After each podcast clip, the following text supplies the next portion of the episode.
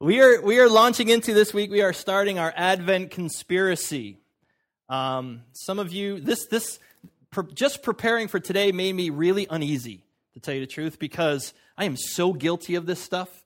Um, but I figured I would draw you all into my guilt and shame, and so we can be all guilty and shameful together.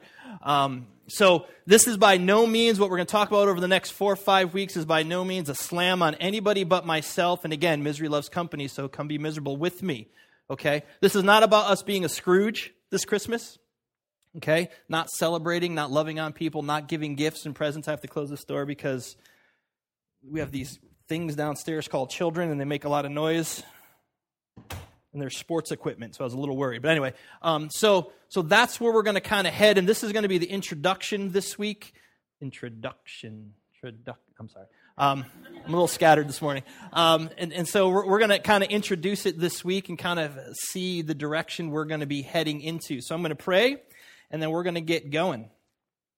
God, I want to thank you for um, this beautiful day. Um, Lord, I pray that you would make it snow soon because it is November and we're New England. Uh, Lord, thank you um, for each person here. Thank you for the hearts of your believers. Thank you that we can come to a place and um, begin to realize that it's okay not to be okay all the time. God, I pray that um, you would continue to work in our hearts individually. You would continue to work in our hearts collectively as a church. This morning, Lord, I pray the the words of my mouth and the meditation of my heart would be acceptable in your sight, my rock and my redeemer. Amen. All right. So we are inundated every day with commercials to buy stuff.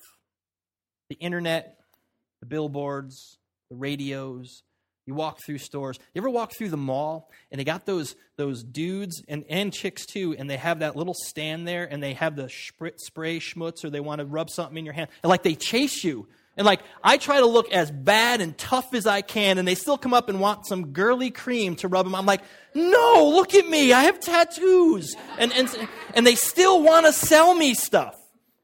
And so we are inundated with, with, with advertisements to buy things. And people chase you through the malls to buy things. And even on TV, TV is the worst. This week I watched, um, I took a piece of paper and I sat down and watched TV um, for two separate hours. I got it during the day, during um, from 320 to 420. And I viewed, how many? Um, 30 commercials in that hour for me to buy stuff. Okay? In that one hour, it was one of them really lame TV stations too. It was like CW or whatever. It wasn't, it wasn't a popular one. And, and I am, I'm so surprised the things that I could buy during the day. And you know, some of those things, if I act right now, they will double my order at no additional charge and give me free shipping. And do you know that I deserve money when I get hurt? And there are so many lawyers that I can call to make sure that I get what I got coming to me. If, yeah, you know, so, so they're trying to, they're just trying to sell me. Do you know how many medications I can buy? All I have to do is ask my doctor. And, and they're just all over the place. And so, and so then I'm like, okay, let's, uh, uh, watching Survivor. That's, that's eight to nine. That's prime time right there. So, so I sit down, I get my little piece of paper, and I start, now I'm gonna, now I'm gonna, I'm gonna track how many commercials, how many commercials trying to sell me stuff, and then how many Christmas commercials. So I start watching Survivor. 45 commercials in one hour I viewed during Survivor. 31 were trying to sell me something. 12 were tugging on my heartstrings because it's Christmas and I should do stuff for my family. And, and that's not included, including the ones that had subtle red letters and red backgrounds and, and ringing bells and things like that. So just, you could tell, man, these people are setting me up and they want me to buy stuff. And all of these things that are offered to me are going to make my life so much better. I mean, they're, they're almost going to make my life perfect. Like, like I will be on the mountaintop and the angels will be just, just singing and the sun will be shining if I just buy this stuff. I'm mean, inundated. Here, here's an interesting blurb in Time magazine this week. It's in the briefing section. It says, The moment Black Friday, New York City. And we all know that God loves Black Friday because he's allowed them to have sales, right? Because, never mind. We are all Puritans now. Over the past two years, Americans have largely stopped spending more money than we had and running up credit card tabs we couldn't pay off. So, living within our means is a Puritan, according to this guy or woman. I'm not sure who wrote this. To a great extent, we've been hectored into believing more like our pilgrim forebears, whose expression of gratitude we celebrate November 26th. But the day after Thanksgiving is Black Friday, the traditional start of the holiday shopping season, and it's in need of all the consumption it can get. Um, conspicuous, ridiculous, tasteless, or otherwise. It could take a Snuggie Christmas to keep the economy on the mend. Last holiday season, retailers cut prices so deeply that profits disappeared. Then, for much of the year, shoppers cut back too. I don't think anyone had ever lived through that big a swing in consumption, in consumption in such a rapid period of time, said this guy from some Saks company. This year, savings are up, credit card use is down, which is good, sort of. Yet keep in mind that the pilgrims were barely eking out a living, surviving in squalor. They had no access to credit. Thrift is a great virtue, but a little mindless spending this season could not hurt. And so we are continually inundated by the message to buy. And so for me, I need the dish TV so I can watch every possible sport simultaneously from the dish. Even, yes, the Yo Yo World Championships are on Dish TV. Right? And, and listen, I need Cialis because I can decide when the time is right. Mm-hmm. That's what they tell me. And, and, and I need to buy that more expensive car that's safer because, well, my family is worth it. You ever, you ever notice that, that only wealthy families are worth safety because the broke people, we can't afford those cars? Right? And so, and I need the Swiffer because my broom and mop are just not cutting it. And you know what? If I want to protect my family against N1H1, I'm going to buy the Clorox wipes. Uh huh. Because my family is worth it.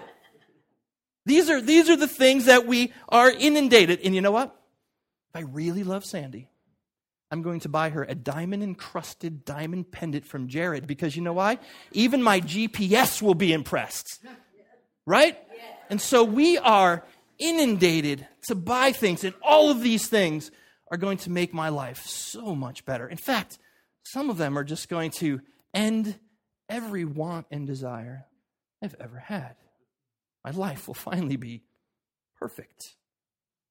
But here's what I've learned over time soon after you get the stuff, the latest and the greatest stuff, that satisfaction is, is very fleeting. I'm, I'm no longer so much satisfied. And, and here's why because always the next version comes out the better one comes out. The one that I need now hits the shelves. The iPhone, the iPhone 3G, the iPhone 3GS. What's next? I'm afraid uh, when I bought my Mac about a year and a half ago, um, I bought it within months. The new MacBook Pros came out, stainless steel, carved out of one piece. These are sweet machines. I want one. But I'm really worried if I buy one, first I'll be sleeping on the couch because Sandy will kill me. But, but, but if I buy one in a few months, then the next version comes out and I'm going to want that one. Because stuff cannot really bring fulfillment. Things and possessions don't make us happy. And many times when we get the latest and the greatest and we have it, and very shortly afterwards, we're just as unhappy as we were to begin with. Things do not fulfill. So, I was, I was doing lots of research this week, and um, some people say that the fastest growing religion in America is not Islam, not Christianity. It's, the symbols are not the, the star and the crescent, and the symbol isn't not the cross. The fastest growing religion in America is consumerism. That we are a country of consumers.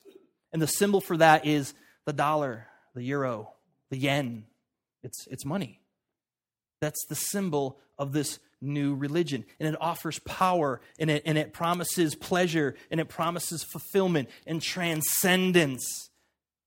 And it, and it actually demands a certain amount of devotion from us. Many times we Christians are caught up in the flow of the culture and consumption to consume. We believe that we can actually serve two gods God and money. Luke 16, this is what Jesus says about that. We're going to bounce around to a few verses, so if you don't want to go there, that's cool. I'm going to read them anyway. Luke 16, verse 13.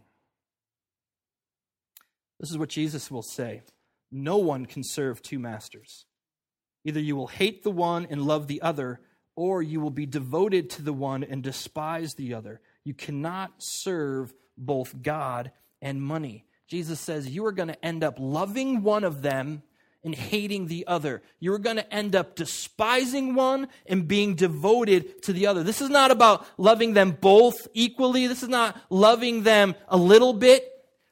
There's, this is a very stark contrast love and hate, devotion and despising. Jesus says we can't love two masters. And it's interesting because this is not God being locked in some eternal battle with money. Okay, God good, money bad. In fact, in the Jewish tradition, money is not evil. To have money is not evil. But you, but we cannot remain um, neutral. I just had a quick conversation with somebody today, and they said, You can't be neutral. It's either yes or no. We cannot remain neutral in our dealing with, with money. Either, either we have finances and we steward those finances well, we live within our means, and we serve the kingdom of God with them. And by serving the kingdom of God, we actually help those who have less and don't have things that we have. Or money serves the one who is in possession of it. Money becomes something we hold onto tightly, and it's selfish. Interesting enough, when Jesus says that a slave cannot honor or cannot serve two masters. Culturally, he is absolutely wrong. In the Roman Greco world, many times slaves were owned by multiple masters, and these slaves would have to work a certain amount of time for this master and then move and go to a certain amount of time for this master. It's like saying that you all can only have one job. You can't have two jobs, and I know many of you have more than one job. And, but what Jesus is getting to is this that God and money are so very different. They are so different in the way they're, they're served, in the way they serve, and they're rooted in very different worldviews that we cannot serve or we cannot make both of them a priority in our life. We will end up hating one and loving the other. We will end up despising one and being devoted to another. It's nothing new.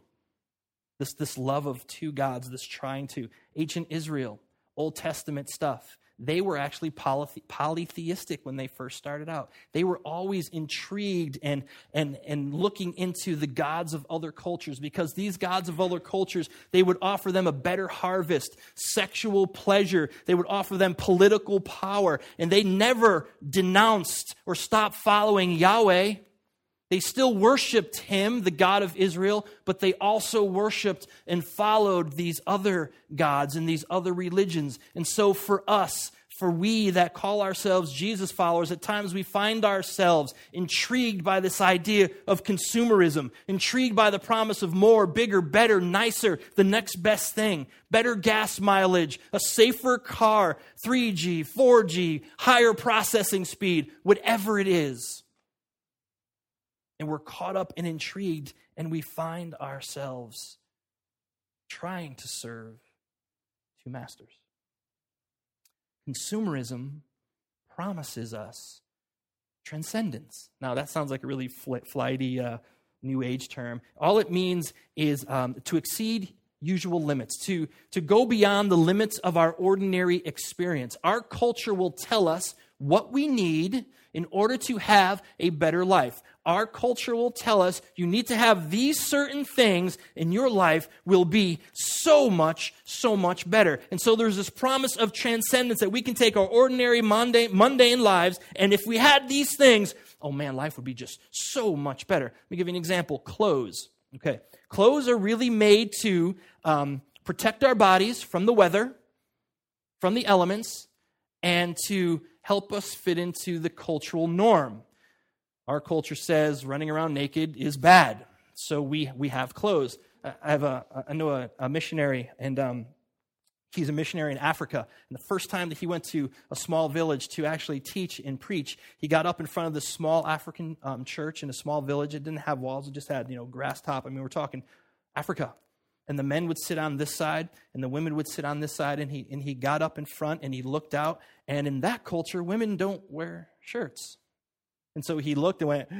And then he said, I preached to the men the whole time because, and, and so, you know, here's this guy from Connecticut uh, you know, in our culture, clothes are part of, of our culture. But ask most teenagers would you rather shop at Walmart or Hollister?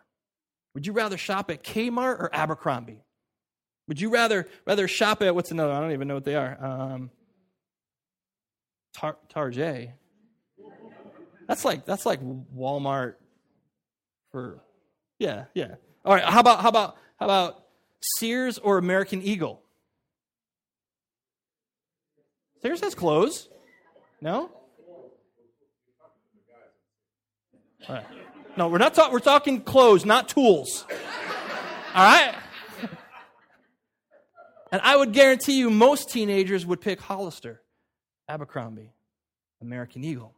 And we buy into a name across the front, a label on it makes us feel better. It brings us status. It helps us to be, feel better about ourselves. It makes us feel more significant. If it wasn't true, those stores would go out of business.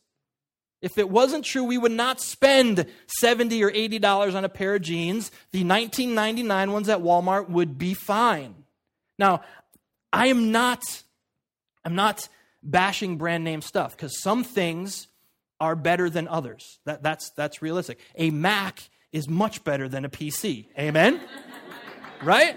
And, and, and yes, you're going to pay a little bit more, but it is a much better product. And I'm not, you know, um, Billy Graham. Billy Graham drives Cadillacs. That's all that he drives. Now, is that, you know, Billy Grant, why is he drive? Because he gets over 300,000 miles out of his Cadillac.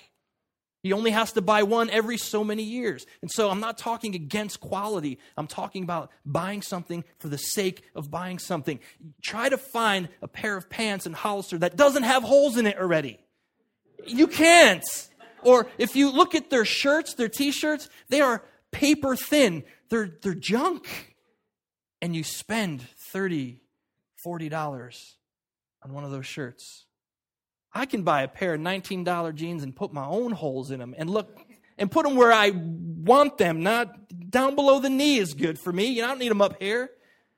And so it offers us a sense of, of a better life because we have this brand name. And so it goes with cars and clothes and computers and phones, and the list goes on and on. Consumerism also, it detaches us from the human cost of the products that we buy. A few years ago, I did this exercise um, in, in church one Sunday morning, and I, and I thought we would do it again uh, this morning just to give you an idea of this. What I'd like you all to do, um, some of you might remember this, you're to, I want you to look the person next to you, and I want you to look at the label on their shirt in the back, and I want you to tell me where that shirt comes from. Now, labels are in the back, not in the front. And if you don't know the person, please ask. Don't make them feel awkward. And you can just you can just shout out countries. Where? Egypt.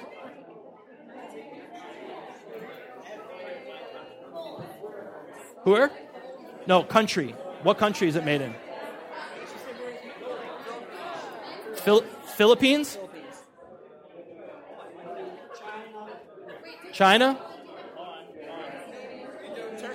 Turkey? For real? Madagascar, man.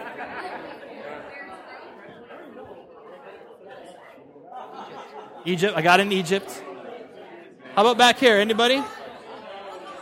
Hong Kong. Thailand. China. I got a China. Indonesia. Pakistan. Jordan. Pakistan. Korea. South Africa. All right, one back here. Guatemala. For real?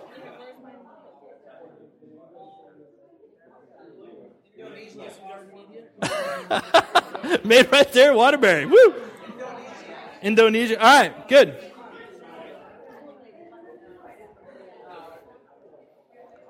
All right, so so this this is what we got. Ready? Here's some of the countries: Cambodia, Indonesia, South Africa, Pakistan, Korea, Egypt, Philippines, Hong Kong, China, Turkey, Madagascar, and Thailand. Don't you people buy American products? What's wrong with you? USA. Made in China, though, right? No. so we, we, all of these countries are represented here. What do we really know about the people that have made those things? What? How many, how many hours how many hours a day do they have to work? Do they have good working conditions? How much money do they make every hour? If they get sick, do they get fired or do they have sick time? Do they have vacation time? Do they have health insurance? How old are they? You see, we just go and we spend the money. We have no idea of the situation or the human cost of the things that we actually buy. Consumerism detaches us from that cost? What if, what if every article of clothing we ever bought came with a little picture of a per- the person who made it, how much they made, and the house that they actually lived in? I wonder if we would be so quick to buy things. I wonder if we'd be so quick to spend $80 on a pair of jeans that might have cost a dollar to make. And that we don't even we can't even begin to calculate the human cost. It's almost like for consumerism to really work, we have to stay detached from any moral consequence of our purchase. Let me read you what it says, what, what God says about this in the book of James. I'm going to use the message. This is a really, I really like the way it says here. James chapter 5. This is what James will say. And a final word to you, arrogant rich. Take some lessons in laments You'll need buckets for the tears when, you, when the crash comes upon you. Your money is corrupt and your fine clothes stink. Your greedy luxuries are a cancer in your gut, destroying your, destroying your life from within. You thought you were piling up wealth, but you've piled up judgment. All the workers you've exploited and cheated cry out for judgment. The groans of the workers you used and abused are a roar in the ears of the master avenger. You've looted the earth and lived it up, but all you have to show for it is a fatter than usual corpse. In fact, what you've done is condemn and murder perfectly good persons who stand there. Take it. Consumerism hides the human cost of the products that we buy. And it's very easily that our consumption can actually become a modern day pillaging and plundering poor people. And, you know, for me, as I was thinking about this, um, if I stay ignorant to the process, I'm good. But you see, I'm not ignorant to the process. I don't think any of us here are. I think for most of us, as I found for me, it's out of sight, out of mind. I just, I don't see it. And so I don't think about it. But the reality of it is still there. Jesus says in Luke 12, Watch out, be on guard against all kinds of greed. Life does not consist in abundance of possessions. There's this man by the name of Ralph Winter. He's a founder of a mission agency called Frontier Mission Fellowship. And he writes this The underdeveloped world suffers from one set of diseases TB, malnutrition, pneumonia, parasites, typhoid, cholera, typhus, and, and many more. Uh, America has virtually invented a whole new set of diseases obesity, arterial sclerosis, heart disease, stroke, lung cancer, venereal disease, cirrhosis of the liver, and addictions. In saving ourselves, we have nearly lost ourselves. And so now, church, we are entering into the biggest consumption season of our calendar. And we we call it Christmas. The story that we live in our culture is not the story that the Bible shares about Christmas. The story that we celebrate culturally is so very, very different from the story that I find in these pages. At best, we seem to hold on to scraps of it in general. We try to, we try to add it to everything else that the culture tells us, but we really miss the story. The creator of all things the creator of time. He creates time for his creation because he stands outside of it. The creator who can actually create a rock big enough that he cannot move and then move it. This creator, he created the universes, the galaxies, the planets, the stars. One day, out of love, he takes this tiny little planet and he's going to create life. And he creates life on this little planet. And he's like man this is this is really good. And then he watches his creation just turn their back on him and walk away. And out of a deep love to, to get them back to reconcile them back to heal them he enters into that creation as one of us and he enters in jesus is born in such a scandalous way he is born to a teenage unwed girl we have always talked about Jesus and, and the scandal that he, that he produces as where he goes in the religious elite. His very birth was a scandal. This is, this is the story that God has written. This is the incarnation that has taken place. God with us. And there's this sense of deep prophetic mystery in the story. Look what it says in Isaiah chapter 7,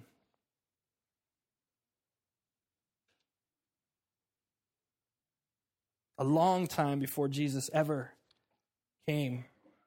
Verse 14, it says, Therefore, the Lord himself will give you a sign. The virgin will conceive and give birth to a son, and, and will, will call him Emmanuel. And then chapter 9, this is verse 6 For us a child is born, to us a son is given, and the government will be on his shoulders, and he will be called Wonderful Counselor, Mighty God, Everlasting Father, Prince of Peace. Of the increase of his government and peace there will be no end. He will reign on David's throne and over his kingdom, establishing and upholding it with justice and righteousness from that time on forever. The story of Jesus' birth is the story of the divine interacting with us on a very personal, personal level. And for us, this story should begin to ignite in us some dialogue within our very souls. Who are we? Why are we? I mean, I mean, what are we doing? Maybe, maybe where in the midst of the everyday, the mundane stuff, our work life, our family life, friends, fam- just the things that we are doing every day, where is this God with us? Can Christmas actually show up in very tangible ways where we can see it? this story of God with us? What does it look like as we try to live it every day? I wonder, I wonder if we've lost the mystery. I wonder if we've lost the awe of this story and we've replaced it with frustration and stress and anxiety, spending and debt. We've lost the biblical Christmas to a cultural Christmas. Jesus was born into our world of sin and suffering to save it. And on that night, on that night that he was born, only a few shepherds and a couple wise men even noticed, and the rest of the world missed it. And we continue to miss it today. I had a conversation with my son. He's seven years old, and uh, his birthday's coming up uh, the end of this month. I said, dude, what do you want for your birthday? Call of Duty Modern Warfare 2. Like, yeah, that's a rated M game, and, and no, I don't think you're going to get that for your birthday. And so he rattled on a few things. He goes, How about Call of Duty for Christmas? I'm like, yeah, I don't think you're going to get that for Christmas either, dude, because, you know, and then trying to be the, the good father that I am, I tried to instill some value into him. I said, you know, Christmas, Christmas is about love, not killing. And he said to me, no, Christmas is about presents, not love. And I turned around and, and I gave him the, you know, this look here. I'm like, and he goes, oh yeah, about Jesus too. And, and he, it's a birthday. And I'm like, how can a pastor's kid miss that so miserably? And you laugh. Now, don't judge me though, because a few weeks ago, when I said to you all, hey, everybody ready for Christmas, there was this collective, ugh, around everybody ugged. How can Chris, Christmas ugh Christmas, uh, Christians? How can we feel this way about the greatest story ever told that we would just go, it's Christmas? Because we, cho- we, we all know the story, but we choose to focus a very different story. And so we actually worship less, we spend more, and we give less. Many, many people struggle this time of year with anxiety, depression. This is a season to celebrate the greatest story ever told. And we boil down our family and friends to presents and a card. And depending on who they are, will, will dictate how much money we spend on those people. It's all relative to who they are and their position within our lives. If we're very close to them, they we spend more money and it just trickles on down to maybe sending somebody a card. It's almost like we we equate our love with money we spend. I know that we don't want to admit that that's not the way it is. I'm giving them a gift, and and I, you know, that's very nice of you. But we do put them into a scale of who gets how much of our love or our money. And by doing that, we miss the story of Jesus. We miss the God with us story. We miss the impact that that can have on the world. And so, as we begin to, to prepare to proclaim the birth of Christ, to, to worship, for many of us, we're not consumed with that story. We're not consumed with worship. We're consumed with getting to the mall. We're consumed with spending. We're consumed with, with the endless lists of gifts that have to be bought. And on Christmas Day, as we try to celebrate, we miss it again. And maybe we try to backdoor it a little bit with, you know, a little reading of the story, but for the most part, we've missed the whole Advent season, the preparing of our hearts for what we're going to celebrate. And so this year, I thought that we would try an experiment.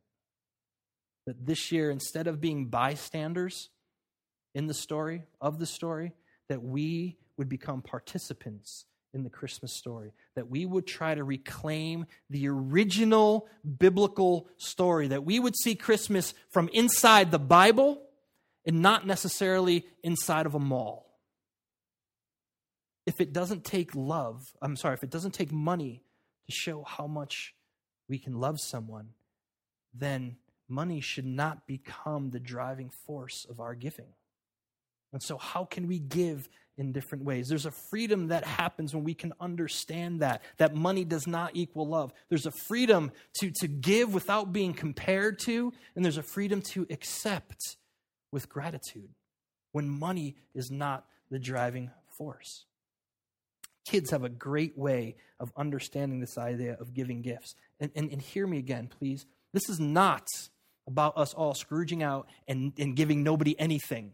This is about giving gifts, but this is about changing our focus a little bit of how we give those gifts. And, and kids, they love to give themselves in gifts. My son, he makes me a birthday card every year. And um, this is from last year. It says, Happy birthday from Ethan. I love you. But this morning he didn't. But that's Um, and it says, Happy birthday, Daddy. I love you, my 43 years old daddy. And this is a picture of us um, hiking through the woods. And I'm, I'm hopefully I'm the yellow one because the other dude's wearing pink and that's just not me. And you know, these are the trees because him and I we like to go hiking. Then this year he had asked me early, a few days early, for lots of paper. He needed lots of paper to make my present. And so on, on the morning of my birthday, I get this thing. He bounces on our bed way too early, but doing, I got your present. And, and so I, I open it up, and, and it says this. It says, "To Daddy from Ethan, I love you." I'm not sure what the here means, but when I open it up, it says. I love you so much, Daddy. You are the best dad in the world. On your 44th birthday, I give you this. I love you. And then you turn the page, and there's a dollar seventy-six cents taped. So it will never come off in here. And I was like, dude, you gave me a dollar seventy-six. He goes, oh no, dollar seventy-seven. There's a penny on the front.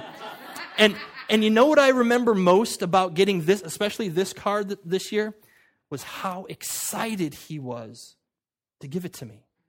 This year for my birthday, my, my daughter came home and um, she gets off the bus and I'm in the dining room table and my office is kind of off the living room. And, you know, she, she kicks the door open because teenagers don't need to use the doorknob. The bottom of the door works fine. So boom, the door gets kicked open. She like heads right to my office and she's looking for me.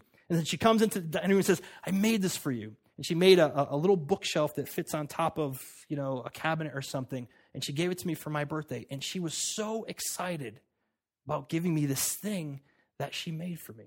And it's really cool, actually. It's not one of the things you're like, oh, thank you. I'm like, wow, I, I could use this. Imagine that, you know? Nothing, it's not an ashtray or anything like that, you know? It's just like, wow, this, this is very cool. Kids know about, about giving of themselves for gifts.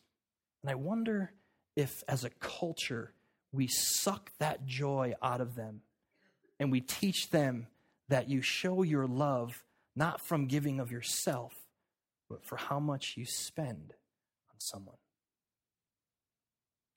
This year's experiment, we want to look to see what it means to really worship God during this time of the year, during Advent. We want to think about what it would be like to actually spend less money. But in doing that, how do we give more? And then want to look at the idea of, of loving all people. You know, Christmas brings families together and friends together, and there's this just um, many times there's there's a real uh, loving environment that's taking place. But Christmas, the God with us story, is for all people, for all times. Can Christmas really have an effect on the world?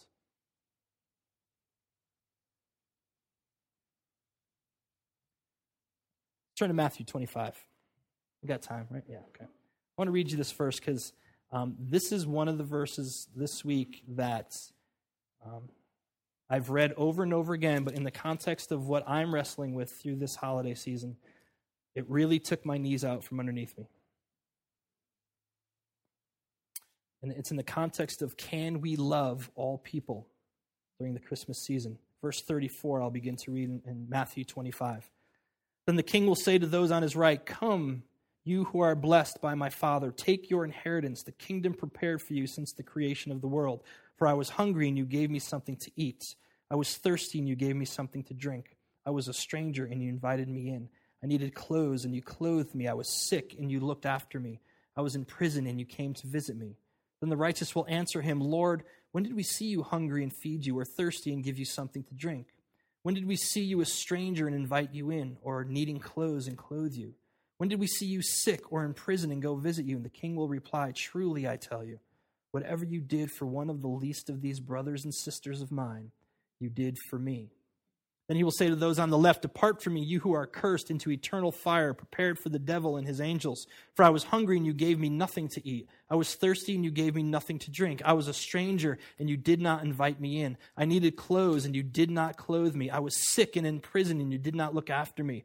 They, they also will answer, Lord, when do we see you hungry or thirsty or a stranger or needing clothes or sick or in prison and did not help you?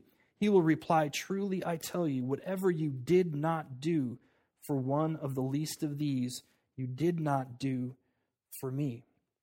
When we realize Christmas is for all people, for all times, then we can begin to look at Christmas a little differently. Can this story really change the world? Can we really have an effect on the world? What if we this year spent less but still looked for ways to give? What this year in America, Americans will spend about $450 billion in Chris, for Christmas. That's 45 times the amount of money it would take to bring clean drinking water to the entire world. We will spend $450 billion at Christmas. And so, as, as we move through this holiday season, can we begin to change our focus? Can we begin to look at ideas of, of worshiping God? Can we begin to look at ideas of, of how we can actually spend less on gifts that many people are either going to regift or never wear anyway? Can we look at ways that we can give of ourselves? You know, as, as children do. And the kingdom of heaven belongs to such as those. And at the end of this all, how can we as a church love all people? So, what we want to do in this experiment is towards the end of this, hopefully, you have not spent as much and you're going to have some money left over. And how do we as a church love even the least of these? Because doing nothing is really not an option. And so we want to take a collection at the end of our, our season. Maybe on the 20th, uh, we'll do it, and maybe on the 27th again. And listen, hear me. This is not a fundraiser. This is not you just stroking another check at the end of the year to give to a good charity. This is, this is beginning to shift the way that we celebrate Christmas. This is about worshiping fully, spending less, giving of ourselves. And how can we as a church love all people? And so we want to take up a collection for a new ministry that was birthed um, from somebody here called Charlotte's Web. Um, Chris DiPaolo. Now, Chris DiPaolo's daughter, Charlotte, she um, had a stroke because she has a blood disease that caused her blood to clot. She was in Yale New Haven Hospital for two weeks, two and a half weeks. And, and, and in that time, with uh, Susan and Chris being there around the clock, they began to get to know some of the people in the ICU of the children's hospital. And they began to see a need that these parents were, were some of them were hopeless because these children have terminally ill diseases. And so, and so in this, Chris got an idea of let's create a website. And so we can post the names and the pictures and these kids' stories, and we can have people praying for them. Because so many people reached out and prayed to his, for his daughter. But then, as God has a funny way of doing, things start to change and things start to evolve for him. And he starts to, to hear stories of families who can't pay their bills because they're not working anymore because they're with their terminally ill kids and they have needs. Um, toy drives. Uh, one one um, um, nonprofit agency gave his daughter Charlotte a SpongeBob pillowcase. He said it was the first time she smiled in days. How can we help the least of these? And so Chris has begun to, to think about this. Just this past week, he raised $1,200 within his own family to pay the rent of a mother who has fallen behind in her rent because her, her son her son is terminally ill and in the hospital and she, she just can't work. What are the needs that could be met? Gas bills, phone bills, water bills. And so, this is the ministry that's been birthed out of a very traumatic time in Chris's life. And now he wants to do something. He wants to come alongside these people and help the least of these. And so, for us, how can we get behind that? And, and this year, at the end of the year, we're going to put, and right now, the, the ministry is part of Oasis, but he's in the process of, of becoming his own nonprofit and, and, that takes a long time but but right now it's come under our umbrella and we're going to work with him to try to help him as much as we can to get it off the ground and we just want we just want to put a nest egg in that line item so that he can begin to help people with real problems can christmas still change worlds? can we come alongside people and help? Can we, can we learn again what it means to worship God during this time of the year? Can we really spend less. Sandy, Sandy had a great idea. You know, we spend every year 50, 60 bucks on a Christmas tree. This year we're going in the woods, we're finding us a Charlie Brown tree. Those are free. You know? And but but this is just our first Christmas tree, Sandy and I, it was the Charlie Brown tree. I mean, it was sad. But you know what? That was 20 years ago. We still talk about that Christmas tree. I can't tell you any other Christmas tree except cost me 60 bucks. And I got to cut it myself and drag it out. And so look for ways that maybe this year we can spend less and then and then take some of that. Listen, if you're going into debt, don't give us any money. Really.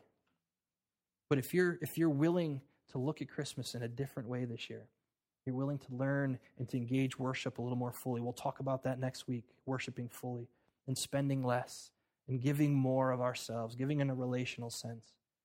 And then at the end of this, how can we help a ministry help other people less fortunate than us? Let's pray. God, I want to thank you for your word. Thank you um, that it's rich with encouragement and conviction.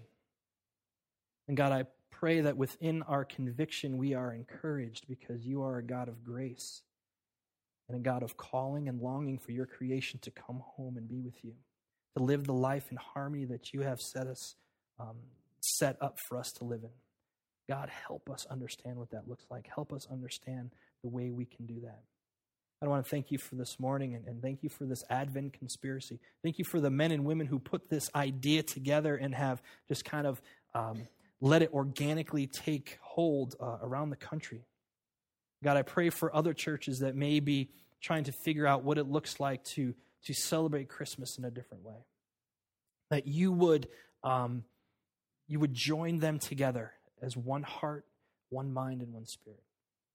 And God, I pray for us that we would join together in one heart, one mind, and one spirit because we all worship the one true God. Thank you. Thank you for the blessings that you give us. Don't ever let us uh, not recognize them. We pray these things in the name of Jesus. Amen.